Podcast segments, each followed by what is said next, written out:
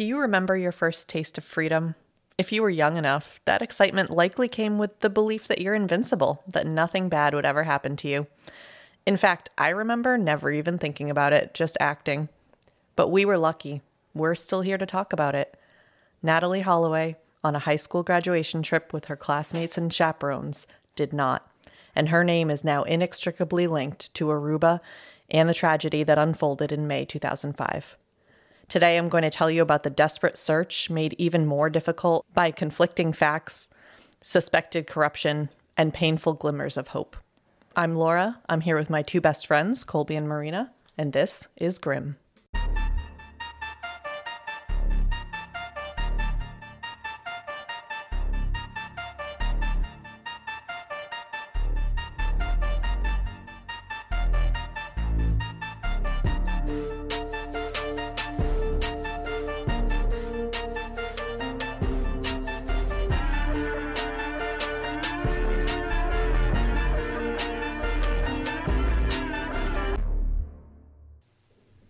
About to question all of my childhood decisions and wonder how I'm still alive. I know. Yep. Yep. Cases like this make me wonder the exact same thing.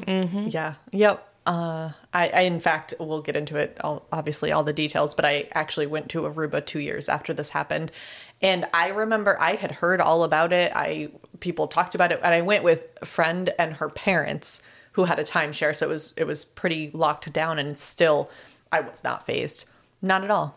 D- even with this story having happened just two years before, No, you were invincible, like you said. how old were you? I was 18. It was my freshman year of college. Yep. Oh, yeah. Invincible. Nothing bad happens to 18 year old college students. It can't. No, especially when you go somewhere where the drinking age is 18 and Oh, yeah. no, I didn't know that. Oh yeah. hmm Uh, so before we get into that, I just have to acknowledge that I really wasn't kidding when I said I love to copy what Colby does for cases because she just did an unsolved case, so now I must do an unsolved case with a missing person. And um, if you haven't already listened to Colby's case on Jason Landry, I highly recommend it. It's one of my favorite episodes to date, actually. Oh, thank you. So and I'm glad. I'm glad I inspired you to do an unsolved. and I'm so sorry to all of our listeners who are like, "Damn it, Colby." I know. Now this one I would say is more solved than Jason. Landry's. Um, but it is it's tough. It is a tough case and infamous. Um, so I'm I think most folks have heard about this. I will also say that I did choose this case prior to knowing what yours was, but still I must follow you. It, it is infamous, but it's one of those cases again where I know her name and I know she went missing when she was in Aruba. Yep. But that's about the extent of what I know. That was also all I knew. Um, and shout out to our Discord uh, folks who had made the suggestion for this case because I was kind of deciding what next case to do. So thanks for the suggestion. Awesome. Thanks, guys. And if you want to get on our Discord, you can just go to Patreon and search Grim colon a true crime podcast. Thanks, Marina. You're welcome, Laura. Up next on our site. No, I'm just kidding. so, I, as I said, this is an infamous case. And as a result, the amount of content to consume was nearly endless. I read through, and I only know this because, so just to give you a little peek into how I do my research, I do start on Wikipedia, but I go down to their sources and I open every single Yes. one. Um, and there were like 200 just on Wikipedia. And then I did a whole bunch of other searches and all that. So that was fun. And those were all the way back to 2005, of course. So shout out to the Wayback Machine for preserving yeah. all these articles. Um, but what I found reading through these was inconsistency after inconsistency. And I think that's just largely due to the fact that this was an unsolved case or is an unsolved case. And so the theories out there are just that. Yeah. We know how it goes. You know, somebody reads something, they don't check the source, don't realize that it's not truth, and then they repeat it as truth and so on and so forth. So I don't want to do that. I did check and cross check everything. I think I start every single one of my cases like this, but I feel like it's really important to remind people that this is, we try really hard. We do a lot of research, but we're not investigative journalists. And by the way, they get it wrong too. When the facts are confusing, there's different stories out there. That's what happens. So just like to put my little disclaimer out there. The truth is out there. Do do do do do do Thank you. do do do do. Okay, I'm real done. So as we always do, I'd like to start with telling you about the main person in our in our case today, Natalee. Yeah, let's meet Natalee. Yes. So Natalee Ann Holloway was born in Memphis, Tennessee on October 21st, 1986 to parents Dave and Beth Holloway. 2 years later, she was joined by her brother Matt. At some point when the kids were young, the family moved to Clinton, Mississippi. Her parents then divorced in 1993 and Natalee and Matt lived mo- mostly with their mother. Beth met George Jug Twitty in 2000. Love it. That's a name. it is a name and that is how he goes. And this was Mississippi. Uh yeah. Okay. Yep. I accept that. Yep. Well, and then they moved to Mountain Brook, Alabama. I So- I accept Yep. Twitty there as well. Yeah. yes. Not that's what got you, not Jug. Well, I forgot. I forgot the middle. I knew it was very southern, but I couldn't remember Yes. exactly what it was. Yep. But I could remember Twitty. So Mountain Brook, where they moved to, is a wealthy suburb of Birmingham, Alabama, and Natalee's father also remarried. It, from what I can tell, decent relationship, and the kids still saw their father. Uh, they attended the Mountain Brook school system, beginning when Natalee was in eighth grade and Matt was in sixth, where Beth also had a job as a speech pathologist. Dave worked at State Farm Insurance, and it really would not be a grim episode if someone didn't talk about insurance. You had so- to squeeze it in. Yep, yep, I had to mention that. E- If we can't find it, we're like somebody worked there. All right, let's look up uh, And work- job histories. job histories of. Yep. But Natalee broke our cardinal grim rule. The five foot four athletic blonde with blue eyes lit up a room. You can do that. No, no, don't recommend. Be mean.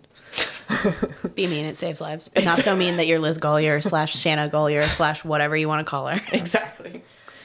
So Natalee quickly developed two close friends upon arriving at Mountain Brook, which I personally think says a lot about her at that age to move and then create friends. So this was eighth grade for her is really hard. Outgoing. Yes. These two friends, Claire and Mally, say that she was obsessed with the Wizard of Oz and her dog, Macy.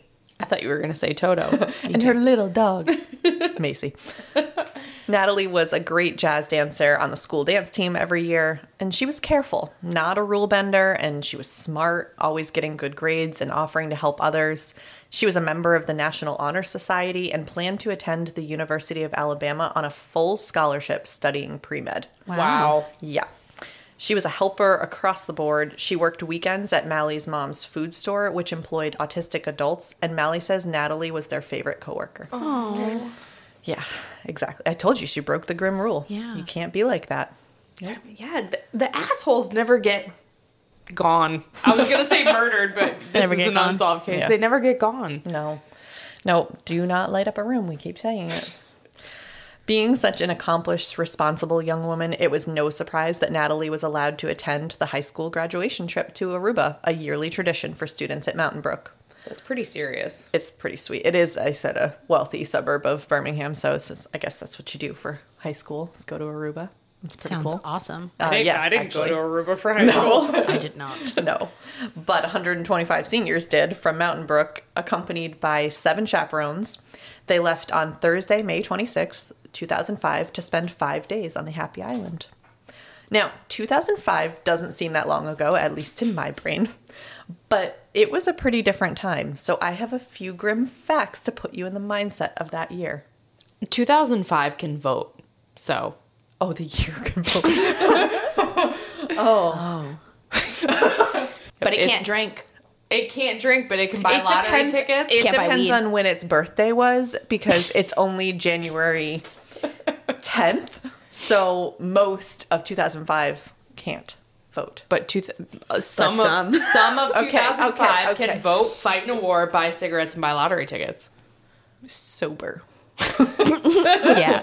And now Laura is going to tell us things that are going to make us feel real gonna- fucking Oh, it's- old. I'm it- pretty sure. Yeah. hmm Okay. So YouTube and Reddit launched online for the first time. And Facebook had just come out the year before. Oh no! Wow. Mm-hmm. Oh no! Friends wrapped up its last episode the year before, and The Office, the one with Steve Carell, debuted in March.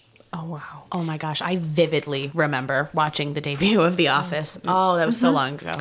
Maybe you'll remember this one. Carrie Underwood won American Idol. No, in 2005. Oh man. This one will get you. The best selling mobile device was the Motorola RAZR, Fucking knew you were Yeah. gonna say that stupid razor. Oh my god, they were so cool. followed by the Nokia 6230 and the Palm 1. If that doesn't scream Wow. 2005, I don't know. Where's my T-Mobile sidekick? I'm looking I for know, that it one. wasn't it was probably on the list. I just didn't put it here. Oh man, the razor. Yeah. Oh yeah. I had one. You I weren't. it. You were a nobody if you didn't have a razor, which I never had. I was a, I was a big nobody. Well, you guys are in the presence of greatness. never You're had welcome. so iPhones actually wouldn't be released for another two years. Oh. Now on to more relevant points. This That was It's, relevant. well, the cell phone actually is a little bit relevant, only a tiny bit. But this was just two years after Elizabeth Smart had been found after being kidnapped for nine months. And it was also in the midst of the Michael Jackson allegations. So cases in the news were big. Mm. It was also the year that Hurricane Katrina devastated New Orleans and the Gulf Coast. Oh my gosh, the media must have been having a field. They, Yes. they didn't even know what to focus on. Yes, They're and- like, there's too much tragedy. And there was a bit more to, to latch onto, but you are spot on. Mm. So now that you're hopefully better prepared to either remember or imagine, if you're young enough, what it was like in 2005, let me also set the context of the location. Aruba is a constituent country in the Kingdom of the Netherlands, which naturally I had to go get a clear definition of what that was. A constituent country is somewhere between a state and a sovereign country where the territory has some autonomy in ruling but follows the politics of the kingdom. So the best example is the UK. So within, well, not the UK itself, the kingdom. Yep. And it has three constituent countries Britain, Wales, and Scotland. Tourism is Aruba's largest industry, seeing over a million tourists a year. Nearly 75% of these people come from North America. But despite the large number of tourists, the crime rate is actually very low, like single digit murders and rapes reported in a given year, kind of low. Oh wow. Who wants to commit crime on such a beautiful tropical Exactly. island? And they're all employed. The unemployment rate is less than 1%. Wow. I think Aruba's slogan literally is one happy It island. is. That's why I said that earlier on. Ah. It It is. is. Mm-hmm, mm-hmm. About 72,000 happy people live in Aruba, which is located in the Caribbean Sea, about 18 miles north of South America. It's a small island. It's only 20 miles long and 6 miles wide at its widest point. Most of the hotels and resorts are on the western coast due to its calmer waters, protected from the rough Atlantic by the island. And indeed, this is where the Holiday Inn was located that Natalee and her classmates were staying in. Hotel, motel, holiday inn. Do you know I said that every single time I wrote Holiday Inn? And I was like, not appropriate, Laura. Not appropriate. How could you not say it though? Yes. I love Yeah. people. Yeah. You love. I thought you said I love people. I was like, cool, cool, cool. I love lamp. Do you really love lamp or are you just saying you love lamp? I love lamp. I love lamp. Anyway, we digress. really. It was a solid week of making memories for the students and then subsequently losing them thanks to a little too much alcohol, since, mm-hmm. as I said earlier, the legal drinking age was 18. Though most of the bars didn't bother to check IDs anyway. Could you imagine being one of the chaperones on this trip? Like, you got to be a special person. Th- Yep. These kids are going to get wild. From what I can tell, that is exactly what happened, and that was what was allowed to happen. So mm. I saw interviews and reports that the students were not going to be allowed back into the Holiday Inn the next year, and they were constantly out. People were too sick to go to breakfast. It was Wow. just everyone had basic. I, I actually don't know what the point, and this is not an insult to the chaperones. I just don't know what the point. I don't know what they did. Right. There was no people were switching rooms, going to different rooms every night. It was chaos. I agree with you that it takes a special kind of person to be a chaperone on a trip like that, but I would assume, I would assume, which you know what happens when you assume, but mm-hmm. I would assume that the rule of the trip was that you cannot drink because it's a high school field trip and the drinking age where you're from is 21. Mm-hmm. I don't think that was the let them? expectation. They let them. That's, That's crazy. Yeah. That's interesting. Yes. it's interesting. yes, it is it is a grim fact. Interesting grim fact. Wow. Yeah. So the flight home was Monday, it was scheduled for Monday morning. So most of them chose to pack their bags the night before so they'd be able to sleep in as late as possible. That night, that last night, Sunday, May 29th, Natalee and her friends spent some time in the hotel casino because it was also legal to uh, gamble at 18, Was there a point to this school trip? I- celebrating graduation. They had done it years before. Like it was a tradition for the school. It's so interesting. I just I can't understand. like I can't understand because it's it doesn't exist in my universe. It's not like a school sponsored trip. It's I think it is just that they at least I don't believe so. Oh, it's Like, like they they pay pay for it. discounted, Oh, like I a- don't think no, I think the I think the students and parents But rather it's paid. like discounted. Group I, rates. I don't think. I mean, maybe a group rate, but I don't think it was through the school. I think it is just a tradition that the s- that the seniors go to Aruba. But they're chaperones. That sounds organized to me. I will let you know that I didn't get all of this information on like what release forms were sent home to parents and who said what. Um, we're really clinging to like the least important No fucking shit. I got 15 other pages. I will say, I will say though that Natalee's father was actually against her going. And it was oh. his mo- her mother that was like, no, she's responsible. All the Yep. kids do it. Back to the night of the 29th, it was in the casino that Natalee encountered 17 year old Joran van der Sloot, who was a regular there. Joran joined the seniors on a trip to Carlos and Charlie's, a bar in the capital of Oranjestad, about a 15 minute drive away. When the bar closed at 1 a.m., Natalee's friends witnessed her leaving in a car with Joran and his two friends, Deepak Kalpoe, who was 21, and his 18 year old brother, Satish. This was the last time anyone saw Natalee. Mm. Why would she go alone? I don't know. Buddy system. Yeah, I I don't know, and I don't know.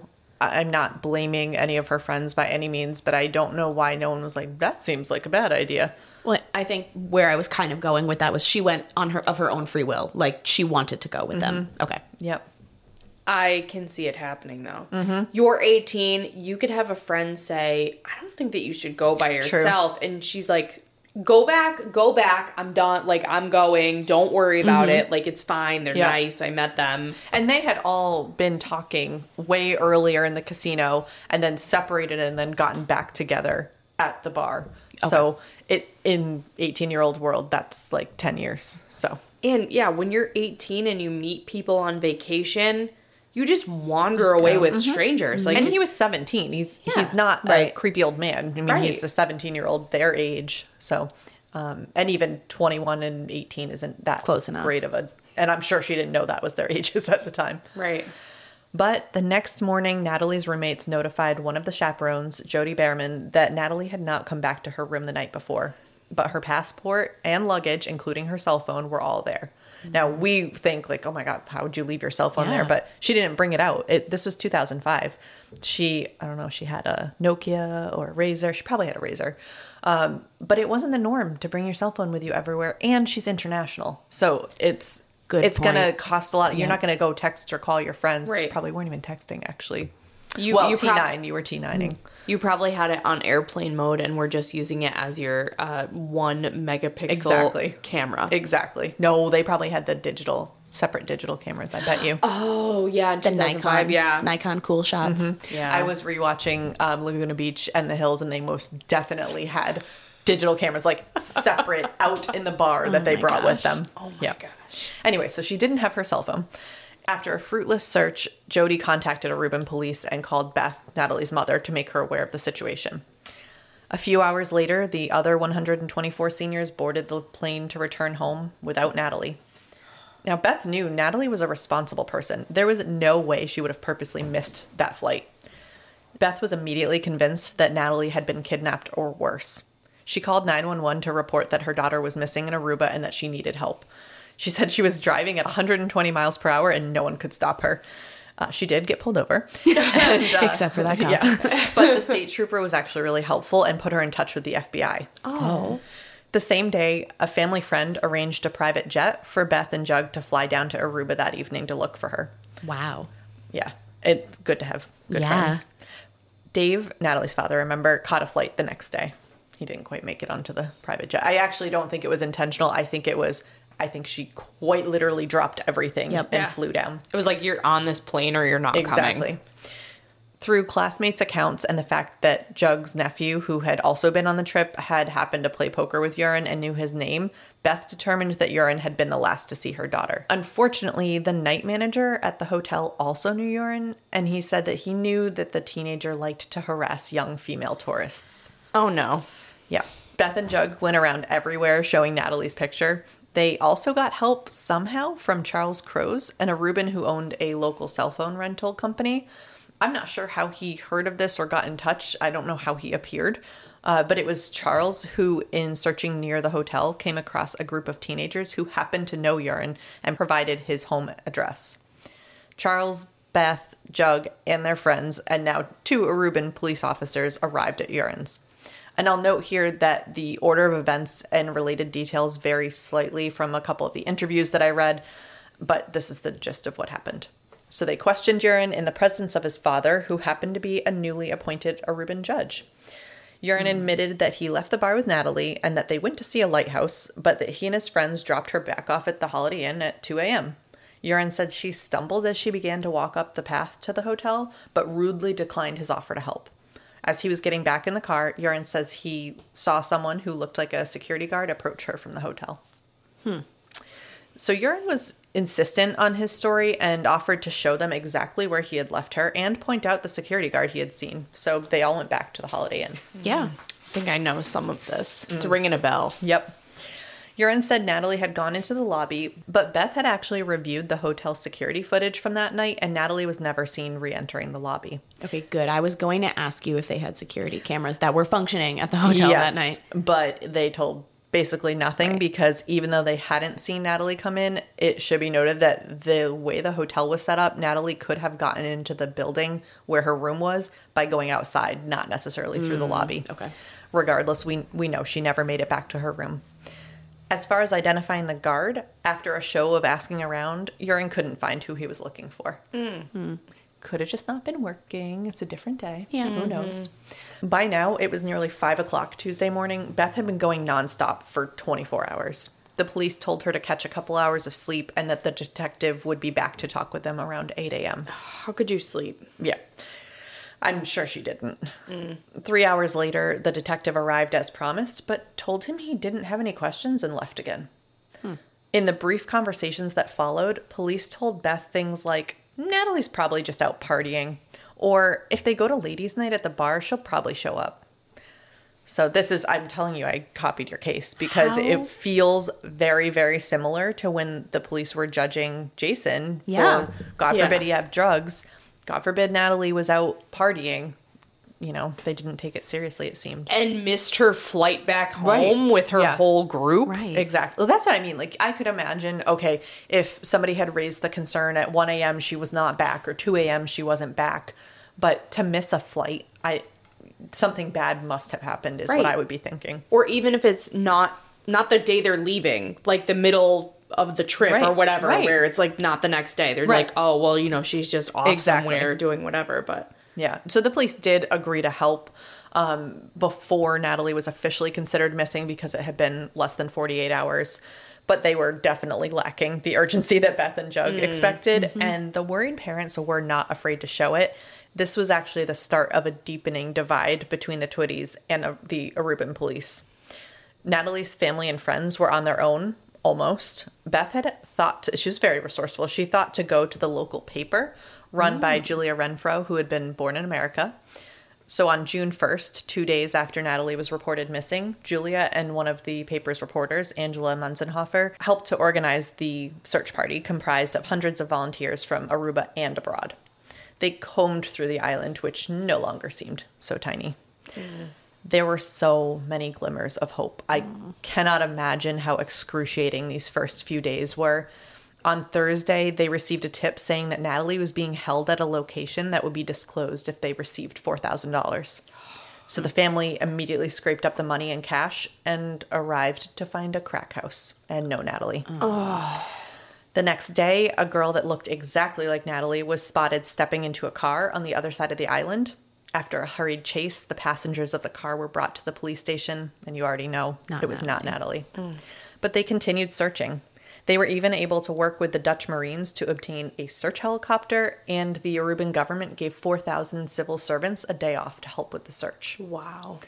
Finally, there was some legitimate progress. On June 5th, authorities detained two security guards of a nearby hotel based on Joran's claim that that's who he saw last. 30 year old Mickey John and 28 year old Abraham Jones were arrested on suspicion of first and second degree murder and capital kidnapping, the latter of which is invoked when the kidnapping victim is killed. So both men worked at another hotel, the Allegro, two blocks away, but neither of them were working the night that Natalee disappeared, as the hotel had been closed for renovations. So already a little suspicious. So they just jumped right to murder in this scenario, not like It's honestly it is a a big question mark because on some on some news articles it seems exactly like that like they're going right for they assume something terrible happened and then on some it there are uh, c- complaints that they weren't doing enough or they weren't doing it frequently enough and i think that the majority of the divide came from that pure desperation from from Yep. beth and the family and the expectations that are set in the united states for how we handle investigation typically handle Yep. investigations and missing persons and all that and it's just so very different in aruba. Um, i think they're far more tight-lipped in aruba too so we're used to certainly if you were in this situation with being a parent with a missing child you would be kept you would have a bunch of information as it went and i don't think that was the style there.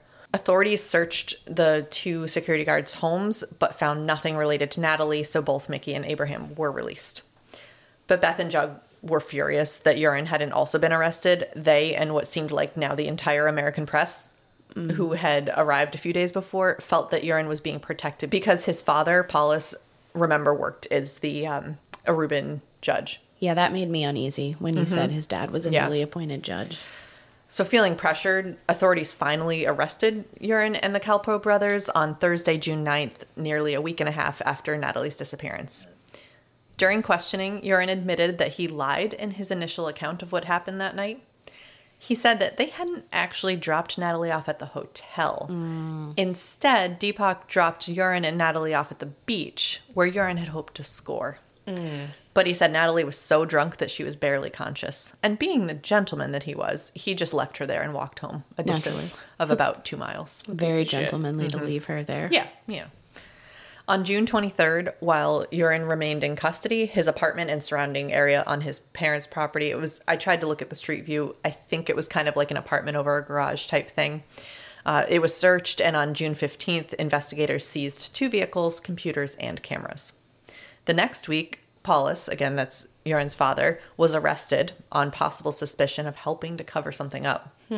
This was largely based on his statement that he had picked up Joran and the Kalpoes at four in the morning after Natalee was last seen, but he later changed his story to say that he picked them up at 11 from the hotel. So this is an example of I read so to get that those two sentences, I read so many articles and they were such conflicting information about what statements were read when. Um, and I think that the main cause of that is I guess in Aruba, detectives do not talk to the press. So unlike here where there's statements and there's very specific legitimate information, there must have been just passing comments that came out or things that Beth had found out that, that she then reported. So it's it was really hard to get an accurate account of why who said what, when, and why. All the all the W's. I was just thinking it's probably good that the detectives don't talk to the media, but that has to come with pros and Yes. cons because we have press conferences and they give information so that people aren't out speculating and releasing all these wild theories that then get published as fact. They're giving you the information they can Exactly. without ruining the investigation. Exactly. So there was mounting pressure for the Aruban authorities to actually charge Joran and the Kalpoe brothers, but instead they arrested Steve Croes, a 26 year old DJ who worked on a party boat that had been docked near the Holiday Inn the night Natalee went missing. This sounds like a lot of arrests, at least that's what I thought Yeah. at this point, and it is, but that's only because investigations also are handled a little differently in Aruba.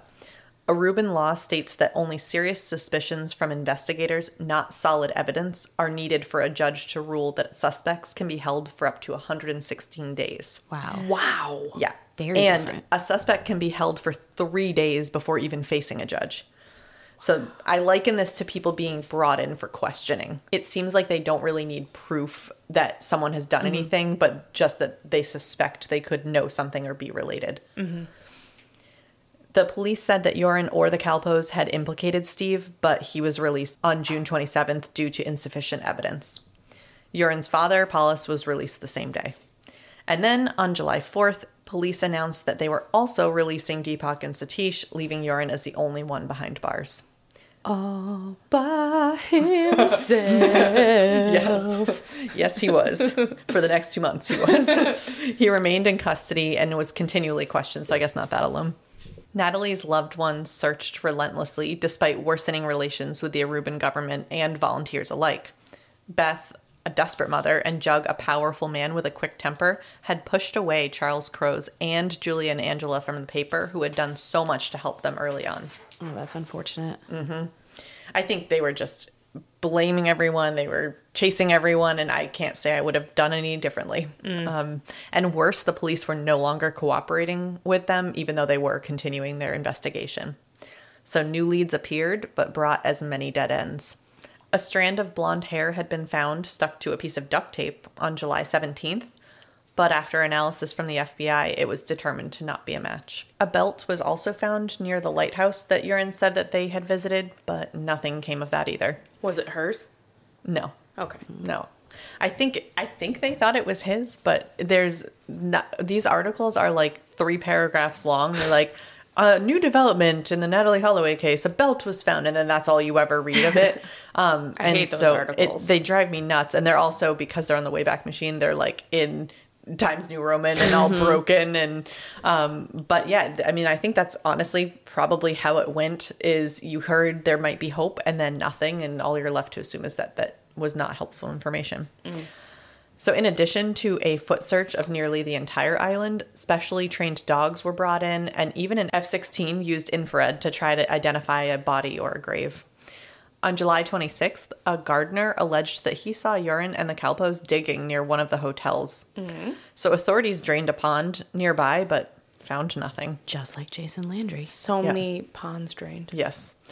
On can you imagine what you probably did find in there though? No, I do so not want gross. To. So they found nothing in this pond. And on July 28th, yet another witness claimed to see the suspects dumping a body in a landfill just two days after Natalee had disappeared. So they searched the landfill. Nada. That must be so frustrating too to chase false Yeah. Yep. leads. I'm telling you all this all in the time of a paragraph, but this was Oh, days yeah. and days and days. Um, and the months just went on, and it must, every single one, if I were Beth or Dave, I would think maybe this is it. And how could, how awful to be wishing that it's your daughter's body that they're finding. Right. It's just Terrible. awful. Beth finally went to the Aruban Prime Minister for help. This may have been the driver behind the August 26th rearrests of Deepak and Satish. But like every other time that summer, this flicker of hope was extinguished when a judge ordered that Joran be released five days later and the brothers the day after that. Was that judge's dad? no, no. Okay. And it's un- it's unclear. There were so many articles, and this is just, I think, a result of the obsession with of the press with this story. There were so many articles accusing that. Um, and Beth, I think, was actually a driver behind this because she was so frustrated with the lack of information and progress from the government that she even thought that the timing of all that was intentional. Because remember, I said that Hurricane Katrina had hit that year. That was right on that week that uh, Joran and the brothers were released. And her theory was that the American news um, and press were focused now on Hurricane Katrina, taking the pressure off. And that's why they released them. There is nothing to substantiate that, but I see if, again, I'm putting myself in her place. I, I don't know. I might think that too, if, Yep. if that's been my experience with the government that whole time. Absolutely. In reality, there was no evidence, no body. Nobody, no crime. Eh, eh, eh. and it was time to let them go. But there was reason to be suspicious.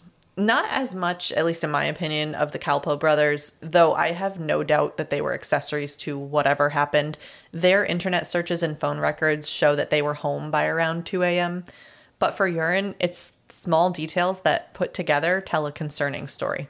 For example, although the Kalpoes were home, phone records show that Joran called Deepak around 2:40 a.m. and then again at 3 a.m. I presume to pick him up.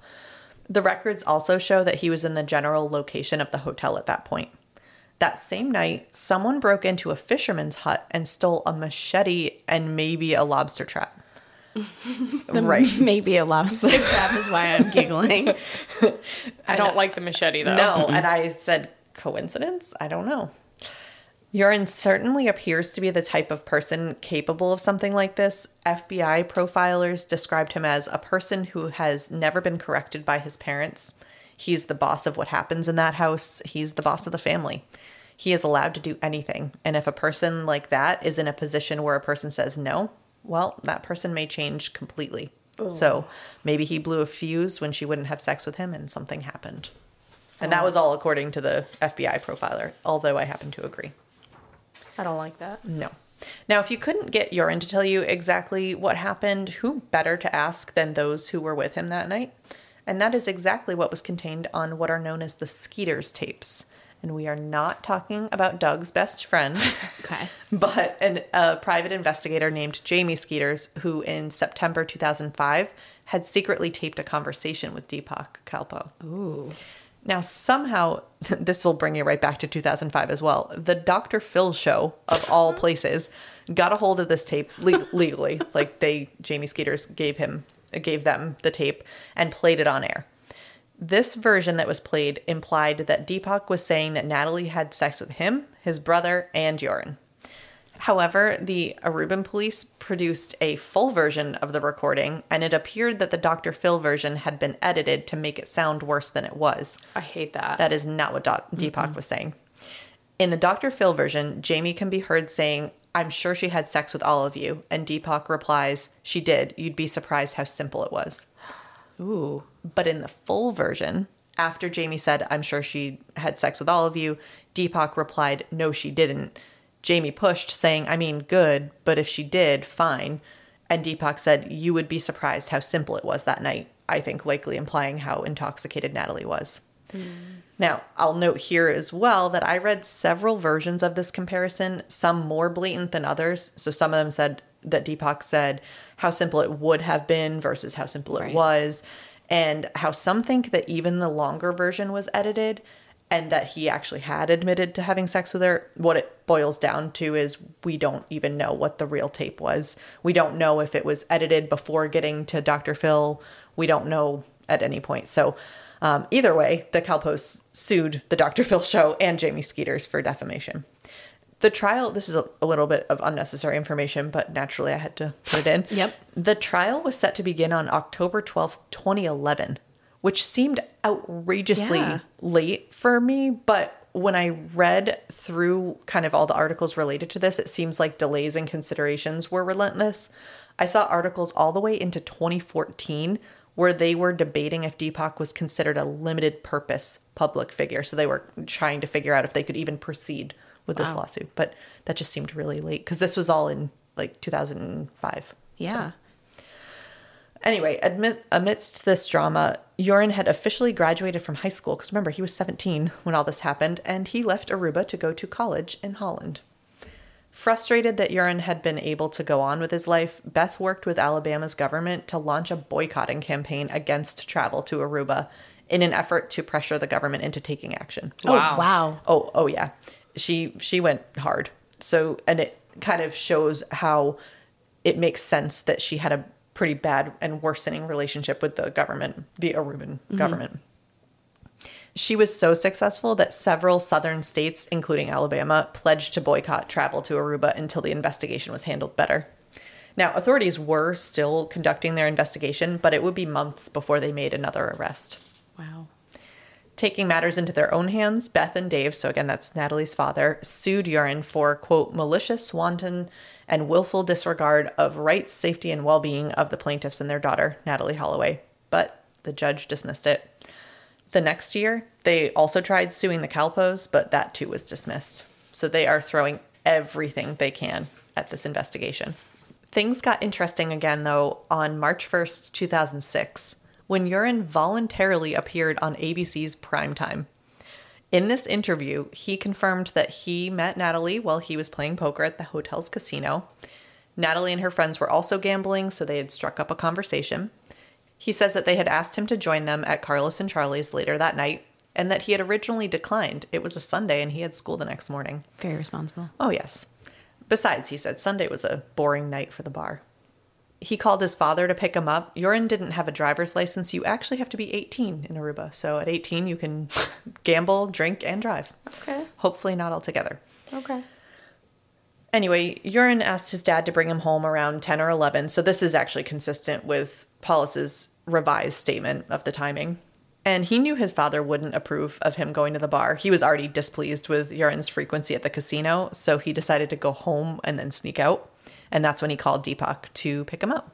So was Joran saying that those were the phone calls that you told us about earlier? Like that first one to Deepak was like, "Oh, come pick me up. I'm sneaking out of my dad's place." No, because that was much later. Okay. So the timing for him sneaking out was probably, I think he said around midnight because he was saying he wasn't even at the bar for that long. Okay. The calls that he had made, uh, that he claimed he made to Deepak earlier, well, that I told you earlier, were at 2.40 and 3 a.m. So they met up with Natalee and her friends at the bar, and much drinking and dancing ensued until the bar closed. He says Natalee asked if she could go with them, so they all piled into Deepak's car, Satish in the front seat, Joran and Natalee in the back. While they were talking in the car, she said she wanted to see his house, so he was hoping they'd have sex. Mm-hmm. They spent much of the ride making out in the back seat while Deepak drove. Joran says they did actually make it to his house, but when they parked, Natalee said she wanted to then go see the ocean. They drove to the beach near the Marriott, which is maybe half a mile north of the Holiday Inn. Deepak dropped Joran and Natalee off at the beach and agreed to come get them later. Joran had intended to have sex with her, but he says he didn't because he didn't have a condom. So they just cuddled and then walked a little bit on the beach. Okay, so not because she was too intoxicated No. this time, No. because he did not have a condom. Yes. Okay. Gentleman. hmm So finally, he said it was getting late and he had school the next day, so he wanted to get home. But Natalee didn't want to leave, so he told her he was calling Deepak to pick him up. It ended up actually being Satish who arrived, and Joran got in the car and left Natalee on the beach. This is all what Joran said on that interview on ABC. And that's that call that probably happened at 2:45. Yes, I think so. And what my guess is, if if we're to believe what Joran said, is he probably called at two forty. Deepak was probably asleep, and then he called at three o'clock, and Satish Yep. agreed to get him. Is what I think. Now, overall, it's pretty consistent with what his revised story was when he was last detained. And witness statements possibly give credit to it. Natalee was certainly under the influence. Several people came forward saying Natalee had bought drugs that night mm. and was drinking heavily, including doing body shots on the bar. That's so rough though, because uh, oh man, again, this really is a lot of parallels to Jason Yes. Landry here. Like, just because you bought drugs, you wanted to do something crazy, you're on vacation. Exactly. Like now, now it's sort of like clouds how people think about her. Absolutely. Absolutely. So the next flicker of hope for Natalee's loved ones came on April 15th, 2006, when 19 year old Jeffrey Van Cromvoirt was arrested in connection with Natalee's disappearance. Jeffrey worked for his family's private security company that patrols beaches outside of Aruban hotels. He also sold drugs, but possibly GHB, which is the date rape drug. Oh. But like all of the previous arrests, without enough evidence to prove his involvement, he was released on April 22nd. A short time later, on May 17th, Guido Wever was arrested. I, I did not make up all these names. They really, I these are the real names. I love Guido Wever. It's a good one. Yep. so Guido worked at the casino at the Holiday Inn and was friends with Joran. But like Jeffrey, although he was a suspect, he was not formally charged and he was released six days later. Around the same time, likely in an effort to deal with his grief and frustrations, Dave Holloway published a book in April 2006 called Aruba The Tragic Untold Story of Natalee Holloway and Corruption in Paradise. Joran also wrote a book published in 2007 called The Case of Natalee Holloway, entirely in Dutch. And many people think he was just taking an opportunity to make money from the situation because it doesn't go into detail about his last moments with Natalee and basically just restates a lot of what he had already said in previous statements. So he's not producing more information, he is just trying to make some money. Well, I don't blame him if your reputation is completely ruined, especially if you're innocent. If Mm-hmm. you get tagged in a, a infamous case and your reputation is ruined, you might as well make money off of it with a book deal. Exactly. So I mean- yeah, logical. Yeah. You probably can't get hired anywhere else because they're like, oh, you're that guy that maybe probably did something to yeah, that girl. you murdered her, like judged by the media. So and I think he's still in college at this point, so he's just preparing. Mm-hmm. Makes sense. Now, perhaps feeling that they were in over their heads or maybe sick of dealing with the media and Natalee's family, the Aruban authorities requested that the Netherlands take over. That's why I told you about the constituent country. Got it. Get it? Okay. Listen, learn. Under new leadership, the investigation continued. When they originally searched at Joran's house, it had been limited just to his apartment and personal effects. Now, in May 2007, they had permission to search the whole property. The Netherlands Forensic Institute, basically the Dutch FBI, dug around Joran's house for two days. But like Groundhog's Day, there were no reports of anything being uncovered, although they did take journals, computers, and a few other items. The house where Deepak and Satish Kalpoe lived was also searched, but there was nothing taken from for evidence there either. A few months later, Joran and the Kalpoes were rearrested. This is now the third time on November 21st, but again, there was not enough evidence to keep them. And the Kalpoes were released December 1st, and Joran was, was released on December 7th. they must not have had attorneys because in the US they would be claiming that it's harassment at this point. I, I feel like they should have said this there too. They did have attorneys, but this is just how it was in Aruba. You That's could crazy. be brought in and held and it's I think arrest has such a stronger connotation for us here. Yeah. It Yeah. doesn't seem, at least from what I gathered, to be such a serious thing there. It's crazy. But either way, with nothing further to go on, authorities closed the case on December 18th, 2007, two and a half years after Natalee was last seen alive. It's interesting that they would close it mm-hmm. as opposed to just declare it cold. again i think that's probably a difference in in countries because i i think i read that they could just reopen it if new evidence had surfaced so i think it's essentially the same thing I just thought Arubian. It's a ruby in love. oh we have a new one to add to the collection that's good We're gonna we're gonna true crimeify all the uh, Disney songs. so beth and dave were frustrated at this point there had been no progress it had been years they still have no more information than literally the day that that natalee had disappeared so they decided to hire tim miller a private investigator He was especially invested in finding Natalee. Years earlier, the body of his own daughter was found after she had been missing for two years. So he founded Texas EquuSearch as a memorial to her. Oh, Feeling that they'd exhausted their search on land and remembering that potentially coincidental break in into the fisherman's hut, EquuSearch embarked on an offshore mission. But finding Natalee's remains in the ocean was more challenging than finding a needle in, the haysta- in a haystack. They'd need highly sensitive equipment to make the search possible. Enter a man named Louis Schaefer, who had been following Natalee's story and offered to help. He just happened to have made his millions in underwater exploration. Wow. convenient. Yes. Throughout the month of December, his ship scanned the seafloor until on Christmas Eve, 2007, they saw something. It was a large lobster trap containing what appeared to be human remains. Oh, oh wow. Four days later, they dropped a remotely operated vehicle to inspect further. And I'm kind of picturing like the scene from Titanic right Yes, now. exactly It had what been I'm 84 picturing. years. The images they got back were promising. So promising, in fact, that the Aruban police authorized a diver to go down the next day. But sadly, the diver verified this was not Natalee, and it may not even be human remains. Hmm. They did still collect what material they could and gave it to the FBI just in case there was any useful forensic evidence, but it was yet another dead end. I was so hopeful. I know. I was like, oh And man. so were they. So they found the body, but the case is unsolved. Yeah. That's what I thought for a Yep, minute. I know. And and there's a quote from um, I think it was Tim Miller that said that he thought it had been um, poetic that it was Christmas Eve that they found it, and they just had such hope that maybe maybe they had found her. That's what I, I was thinking about the date a lot. Like, oh, Yeah. that has to be so hard. You've already had all these other false Exactly. alarms, false sightings. Yep. And Yep. then on Christmas Eve, you're thinking, like, man, I've got some hope finally. Yes. And it's just another dead end yet Exactly. again. Exactly. But things weren't quiet for long. In early 2008, not to be confused with 2008, Peter De Vries, a Dutch TV crime reporter, secretly videoed Joran saying that he had witnessed Natalee's death and arranged to dispose of her body. Oh wow. In November 2007, someone by the name of Patrick van der Eem had reached out to Peter to say that he had become friends with Joran and thought that Joran was not telling the entire truth.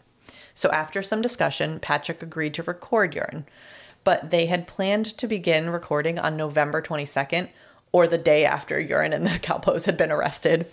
So, after they had to wait until Yep. Joran was released, and when he was, he called Patrick and bragged that he hadn't told the police anything. He said that his father, who had, by the way, sued the government for imprisoning Joran without reason, so there you go, I forgot about Okay. that part. He said his father was going to win the case. And when Patrick asked if Joran thought they'd ever find Natalee's body, Joran said, quote, The ocean is big, Patrick. The ocean is big. Wow. On a second recording of a conversation between the two, Joran told Patrick that Natalee had begun convulsing like a seizure when they were being intimate on the beach. He said he shook her. Specifically, he said, I was shaking that bitch. Mm. Wow. But she died in his arms. He told Patrick that he then called a friend, Daury Rodriguez, and told him what happened, and then asked for his help to dispose of Natalee's body since Dory had a boat. An article I read noted that there is a sandbar off the north end of the island, and if one were to dump a body beyond that where it's open to the Atlantic Ocean, the currents are such that the body would never be found. Now, Joran's lawyer said that he was high during these conversations and he just made up the story to impress Patrick. But there are almost 10 hours of tape where he doesn't sound like he's joking. Regardless, a judge determined that there was not sufficient evidence to arrest Joran again. Wow. Daury, the friend that Joran claimed had helped him, actually came forward and said that none of this was true.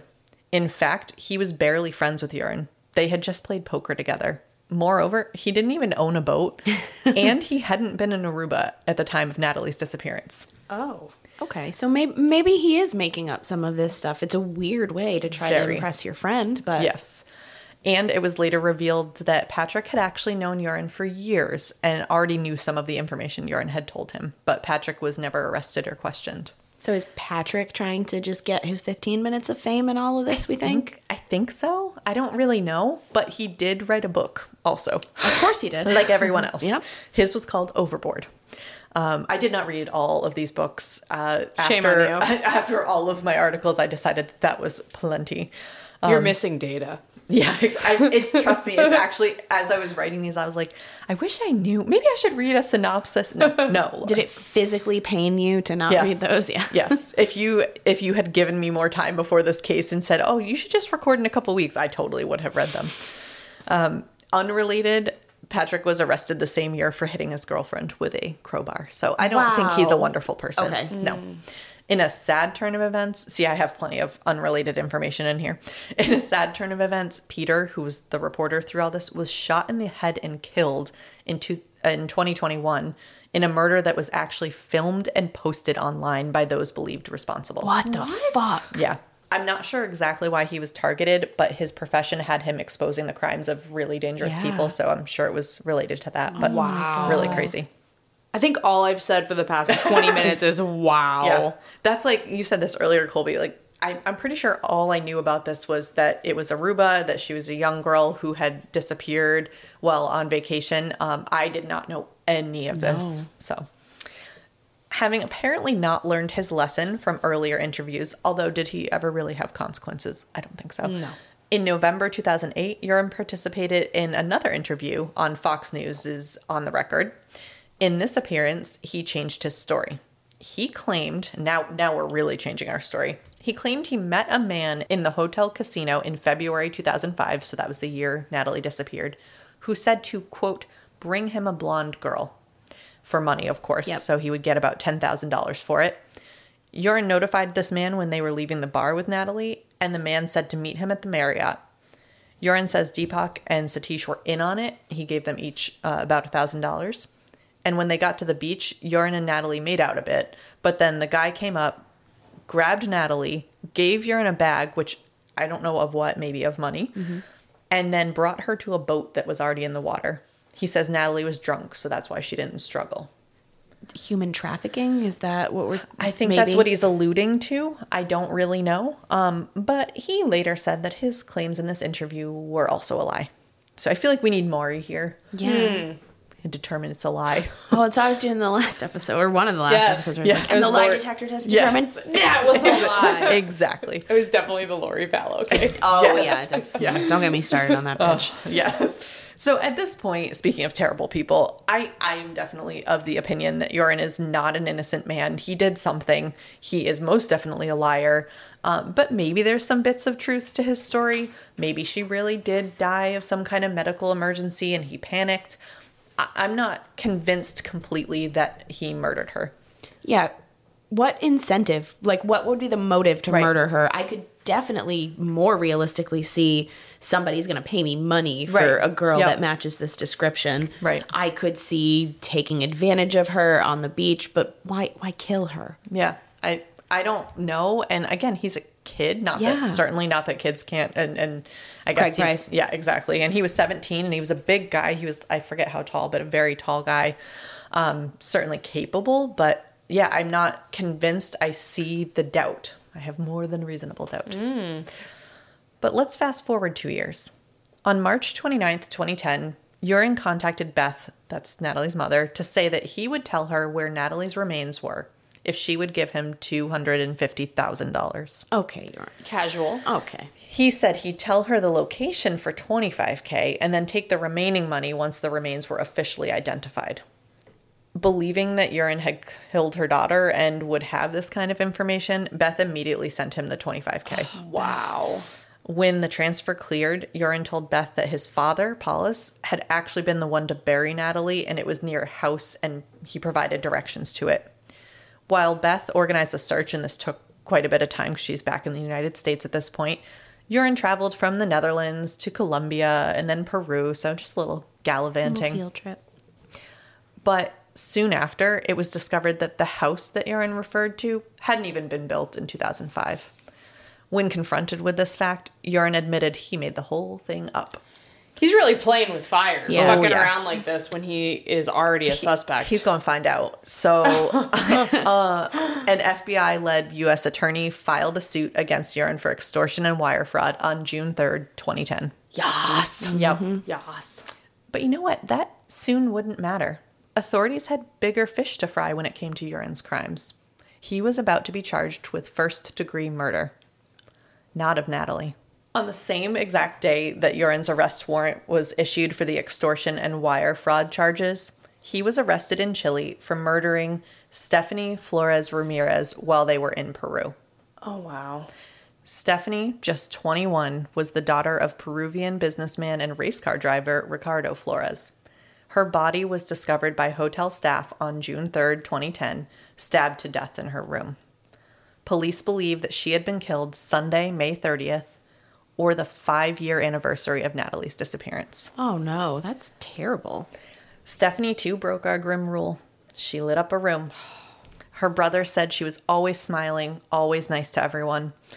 In her third year of college, studying business administration in order to join the family enterprise, she was very determined and successful. Unfortunately, she was also very trusting.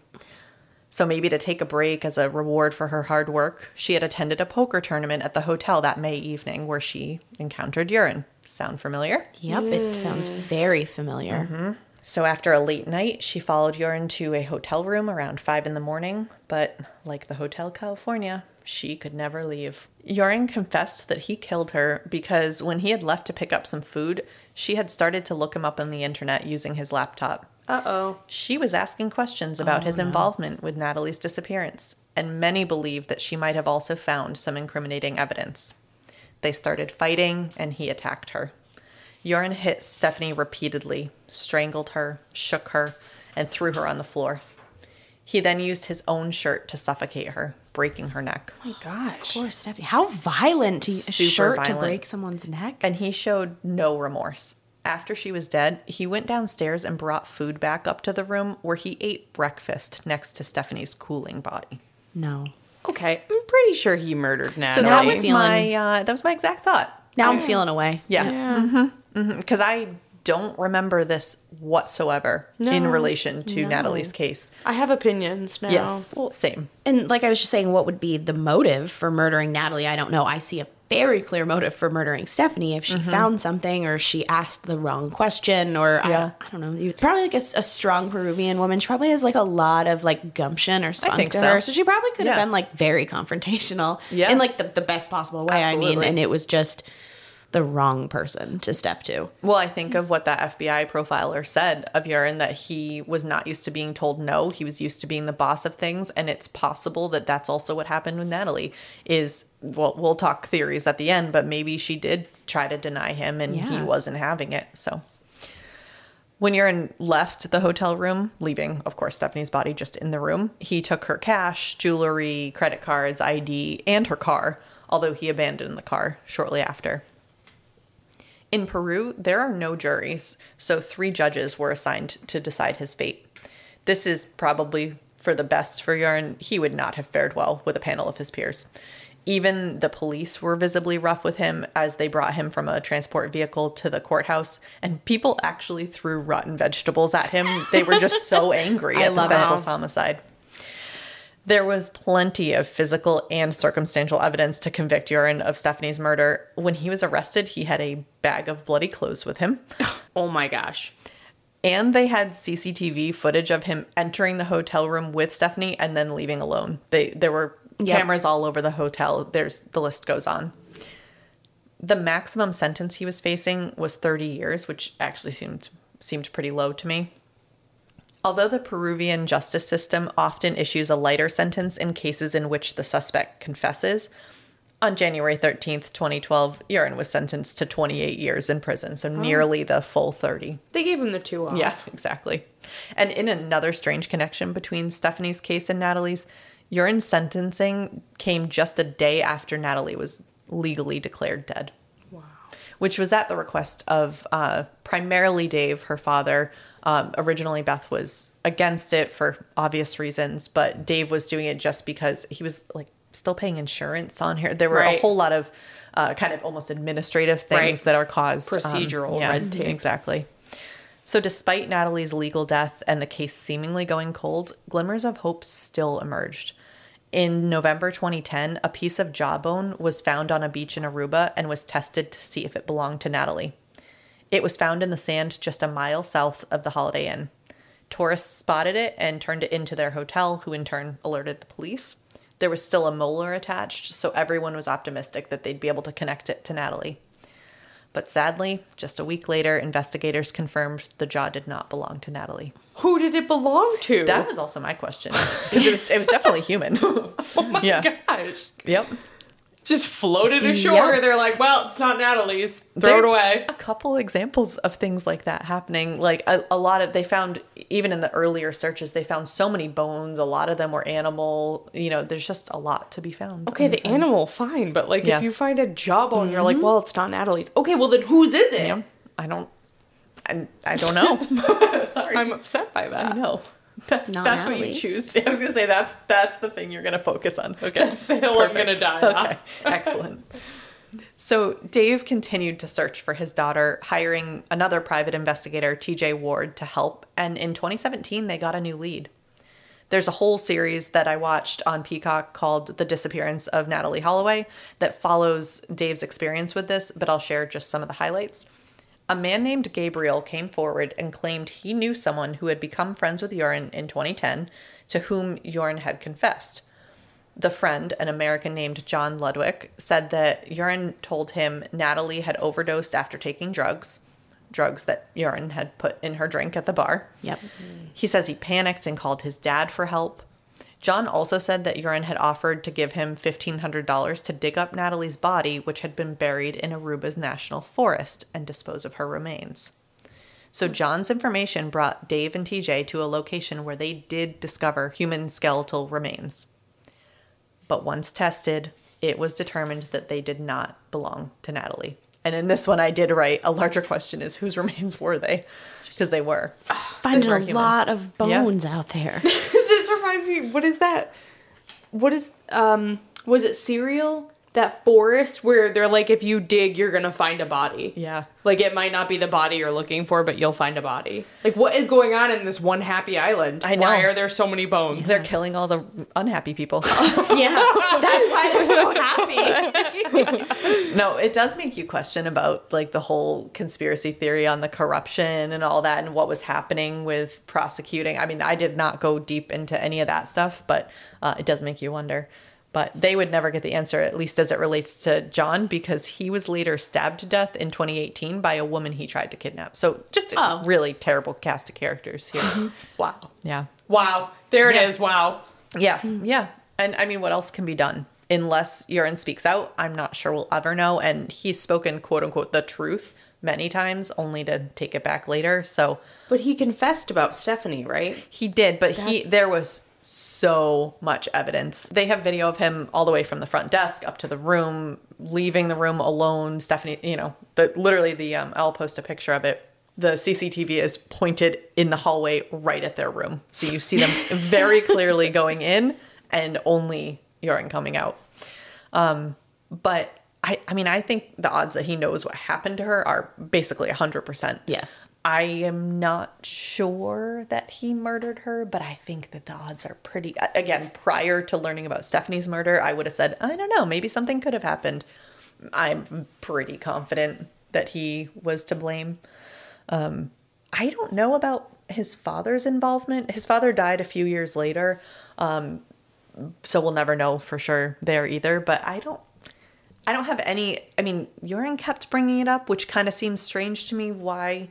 It wasn't like he was really trying to redirect blame, but there are a lot of instances where in the stories he mentioned his father's involvement. But um, I just, I don't know. I don't know.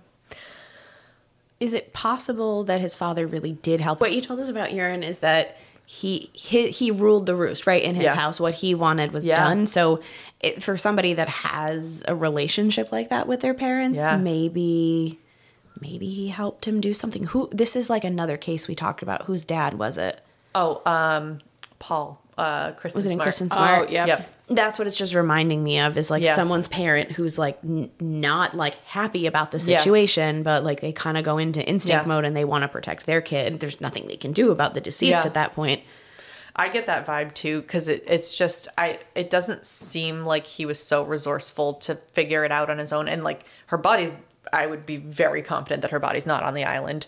I think it's been whatever we decided way too many years now 18 years now um and I I just think they would have found it if I think the odds that it is and I say I shouldn't say it the odds that her body is out in the ocean somewhere I think are extremely high. I would agree. I think in the ocean. I think every time he told a story, there was probably a little bit of truth in Yes. the story. Yep. Yep. I think so. Um, and I think, I mean, if I'm Beth and Dave, I think I would endlessly hold out hope. Yep. Um, Beth actually created the Natalee Holloway Resource Center based at the National Museum of Crime and Punishment in downtown Washington. The nonprofit center aims to provide families with an action plan, examples of missing persons posters, contacts, media liaisons, and other services to guide families through crises.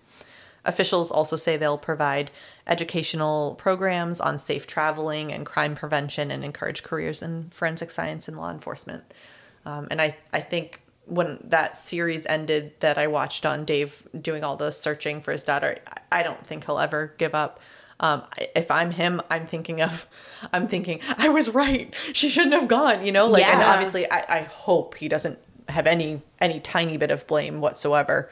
But I'm sure that you're feeling like, man, if we had just not let her go, Right. if we had just kept her home, if it had just been one more day or anything. Um, so terribly tragic. I think you know, you just like I said with with Jason's story, um, it's just heartbreaking because you will likely never know.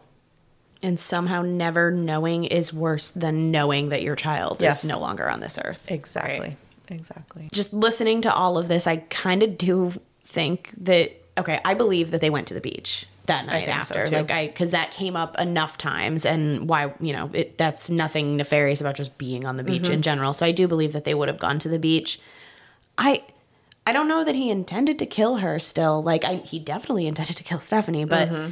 I think it could have been like something with the drugs that he gave her. Like maybe he gave her a little bit too much of something or maybe she had I, I don't even know, but like some kind of pre existing condition that Yep. something interacted with, and how would he have known? The police actually, way early on in the investigation, asked Beth about that if she had ever had seizures before.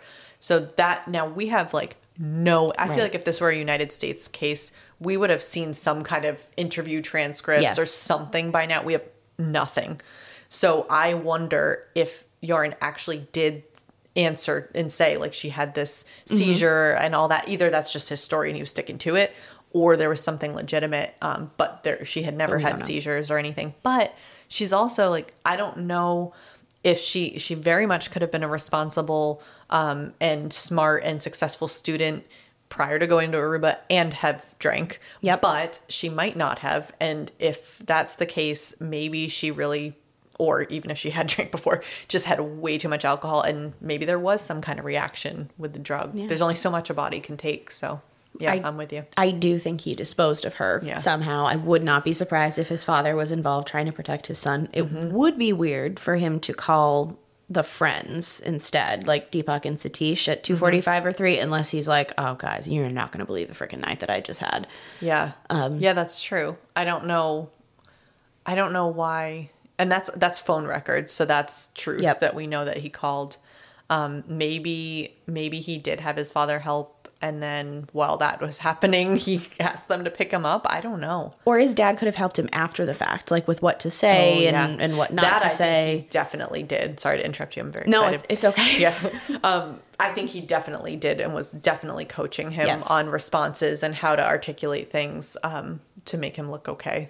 But I don't know. It's it's as we always say, it's incredibly tragic, uh, incredibly frustrating. I don't know why I did this to myself because I don't like unsolved cases. But um, yeah, it's a, it's so much more to this than I realized when Yeah. I started down this path. So Yeah, I didn't know any of this background information though. We were in high school. yeah, Yeah. Yeah. Just just had started just past like sophomore year probably. Mm-hmm. Yeah. Around there. So anyway, so hey, if you're enjoying Grim, uh, there are a number of ways to get more grim or grimmer. I don't know. Grimmer. Grimmer. Get as grim as you can get. get as grim as you can get. I like that. As always, you can follow us on Instagram at Grim Crime Podcast and on Facebook, just search Grim, a true crime podcast, where you can see all of the case photos and all sorts of other great content. If that's not enough and you just need more grim, more cabo, anyone, you can sign up for our Patreon, which Marina mentioned at the top of the show. Depending on which tier you choose, you can get bonus episodes and even access to our Discord server, which we also mentioned, where it's all grim all the time. As a reminder, we are streaming on just about every platform, but if there are other places you prefer to listen to podcasts and we're not there, let us know. You can send us an email at grimcrimepodcast at gmail.com, and that's where you can also send case suggestions or DM us or just contact us in any way. We love suggestions. So thanks for being here, and remember listen, learn, and stay alive until next time because the future is grim.